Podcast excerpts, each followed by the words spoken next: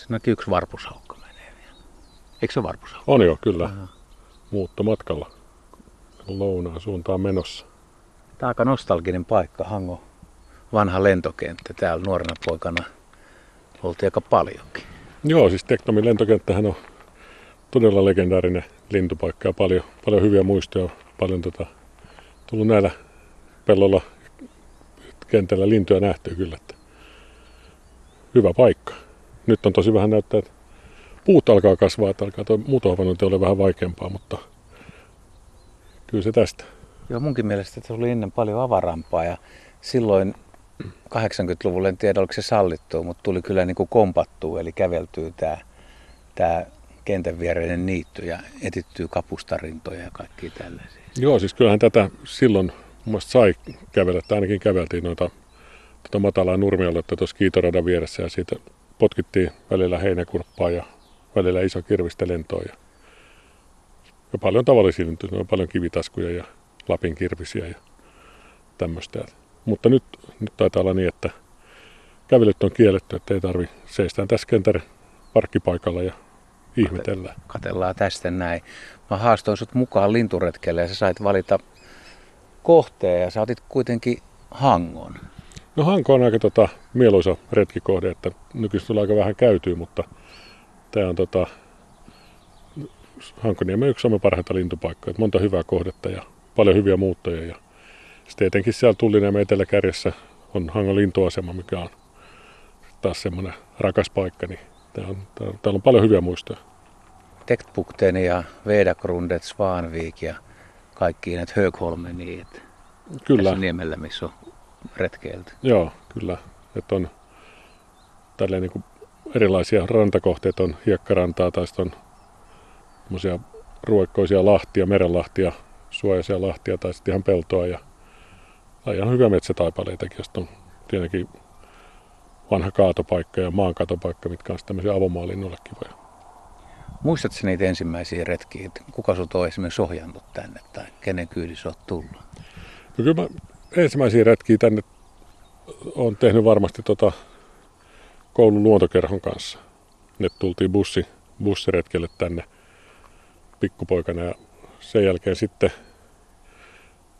autoretkiä, kun vanhemmilla kavereilla oli ajokortteja, niin Tuomas Mannis ja Pekka Nikanderin kyydissä pääsi sitten tänne retkeille ja ihmettelee. Ja välillä, välillä joutui jättää koulupäivänkin väliin, kun tarjoutui retkitilaisuus, niin lähdettiin sitten maastoon. Meilläkin oli muuten siis hemppukerhon retket ja bussiretket, niin se yksi ohjelman numero oli Hangon joutsenretki. Tänne tultiin aina katsoa joutsenia. Muistaakseni Olisiko ollut joulukuussa tai jotain? No meillä, joo, meillä oli kanssa Norssin luontokerholla oli, tai luontoseuralla paljon tota retkiä, etenkin, etenkin just oli suosittu tämä joutseretki. Meillä oli marraskuun lopulla se yleensä. Ja silloin täällä oli niinku paljon joutsenia. Tämä on nyt edelleen, mutta silloin se nyt tultiin oikein katsomaan. Että niin silloin ei, mutta silloin ei pääkaupunkiseudulla taas ollut. Ei ole. Melkein piti tulla tänne Joo, myös. kyllä tilanne on muuttunut. Nyt on niinku joutsenet yleisempi kuin silloin, että nyt niitä on joka paikassa, mutta ne oli hienoja retkiä kyllä. Joo, kyllä olisi kiva vetää yksi tuommoinen 80-luvun retki tänne näin ja muistella minkälaisia oli silloin. Niin, joku tuommoinen marraskuinen nostalgiaretki niin. olisi varmaan ihan hyvä asia. Niin katsoa, että miten sitä jaksaa innostua vielä, kun näkee lauman joutsenia. Tuleeko sinulle mitään hauskoja havaintoja täältä mieleen jostain muinaisuudesta? No tässä just nimenomaan tällä paikalla, missä nyt seistään tässä kentäreunalla, niin oltiin,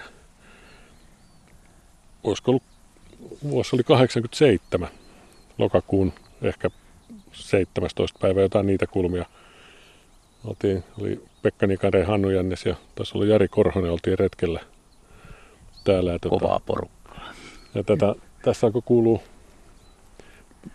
mettäreunassa semmoista taksutusta ja siinä sitten tarkat kaverit totesivat, että toi ei kyllä peukaloinen ja jäätiin siihen maiskuttaa vähän kiinni ja se paljastui sitten ruskouunilinnuksi, mikä oli niin kuin silloin aika kova havainto. On se edelleen hyvä havainto Suomessa, että ei niitä paljon, paljon syksysi muutamia. Että se oli hieno hetki ja samalla retkellä me nähtiin muita ihmeitä nähtiin muistaakseni neljä hippiä sunilintua. Jotain tunturikiuria Niin ihan, ihan, se oli kyllä loistolintupäivä. Hyvässä porukassa välillä lykästä. Västä räkkeä näyttää olevan vielä ja jostain kuulu närhenkin rääkäsy, käpytikkaa on. Ja mulle tulee mieleen semmonen, se oli varmaan tuossa länsipuolella, niin siinä oli joskus, en tiedä muistatko semmoista, kun oli viiriäinen talvella 4.12. Muistan, joo. Joo, kyllä. tämmöinen tapahtuma ja me tultiin sitten kanssa niin kuin valmisteltiin talviralliin eli itsenäisyyspäiväralliin ja jengi oli etsimässä sitä ja mä en muista, että oliko se Tuukka vai minä, tai kummatkin nähtiin, kun viiriäinen juoksi semmoiseen pieneen tuppaaseen. Siis se, se, se ei ollut paljon jalkapalloa suurempi se tupas ja katos siihen ja me kutsuttiin porukat koolle, että tota, siihen tuli ainakin 20 äijää ja sanottiin, että se viiriäinen meni tohon. Ja kaikki oli ihan varmaa ja sitten sitä kateltiin siinä ja kaikki oli ihmeessä ja kerääntyi siihen ympärille. Oltiin siinä joku muutaman minuutti ja sitten sit jengi lähti pois siitä, kun ei ne uskonut sitä. Ja Karno Mikkolalle vielä sanottiin, että tohon se kuitenkin meni. Ja sitten me lähdettiin jatkaa matkaa tästä näin. Ja sitten sit tuli tieto, että Viiriäinen on löytynyt. Ja muistaakseni Karno oli nimenomaan, että se oli vähän kattonut, se oli sormella kokeilusta tupasta, ja se Viiriäinen oli ollut siellä. Joo, kyllä se välillä tota, linnat osaa piiloutuu niin, että ei löydetä ja usko menee, että voiko se olla tosiaan tuossa. Taitavia veijareita. Petolintupaikkanahan tämä lentokenttä ja tuo Tektomin pelto on ihan ylivertaisia. Joo, tämähän on loistava, niin kuin, tämä kerää lintuja.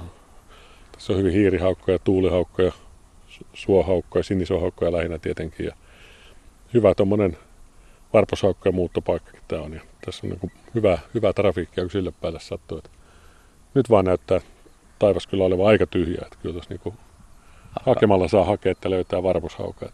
Alkaa tähän vuoden aikaa jo ole hiljaisempaa, mutta koska tämä, tämähän on viimeinen pelto tavallaan ennen kuin tulee toi niemi ja meri, että tässä voi vielä vetää pari ympyrää ja yrittää ottaa jotain syötävää. Niin, no joo, tämä on se tosiaan viimeinen myyrä, myyrätankkauspaikka ennen kuin lähdetään sitten mahdollisesti merta ylittämään, niin tässä tehdään se tankkaus ja katsotaan, että riittääkö voimat.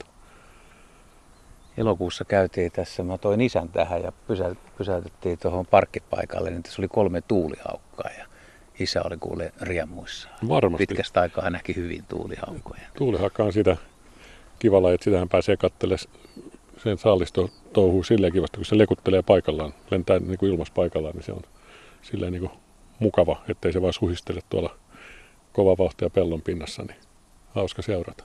Pyrstö levällään lekutteli, joo. Mihinpä me tästä nyt lähettäisiin? Mihin sun reitti? Oot tänään pomona, niin tota, sä saat viedä ja meikäläinen ihmettelee, että onko sulla mitään salaista paikkaa? No ei, ei, tässä, ei tässä nyt niin salaisia paikkoja, on aika koluttuja kyllä nämä Hankoniemen paikat, että kaikki, kaikki on tiedossa, mutta voisin tuossa vaikka tuo Vedakrundet, tuommoinen hiekkaranta, se on ihan hauska, hyvä kahlaajapaikka, mikäli siinä on näitä surffaajia. Nyt on tosi niin tyyni päivä, että ne, ne ei varmaan siinä ole, että se voisi olla semmoinen mielenkiintoinen merellinen kohde. Jos sieltä löytäisi vielä jonkun myöhäisen kapustarinnan tai jonkun vai, onko sulla jotain tavoitteita? Ei tavoitteita, mutta aina sitä odottaa tietenkin, että jonkun sirrin näkisi, että ne on aina silleen mielenkiintoisia pähkäiltäviä. Eihän näistä koskaan tiedä. Yllätyksiä aina. Mennään Vedalle. Sitten mä ajattelin, että me mennään Svanviikille, koska mulla on taas Svanviikilta semmoinen jännä muisto, että kerran yhdessä, sekin taisi olla joku linturalli, niin mä ajettiin siitä ohi ja mä sanoin kaverille, että tosta lensi pöllö ja se näytti musta Lapin pöllöltä. Ja pojat ei niin kuin uskonut koko hommaa. Se oli liian ihmeellinen havainto nähdä täällä Lapin pöllö ja se sitten ei oikein jätet etsimäänkään sitä, mutta sitten kuulin myöhemmin, että siinä oli ollut sinä vuonna, niin siinä oli Lapin Joo. pöllö. Nämä on näitä. Aina, aina pitäisi käydä tarkistaa, jos joltain tuntuu, että saattoi olla, niin varman päälle ja perään vaan.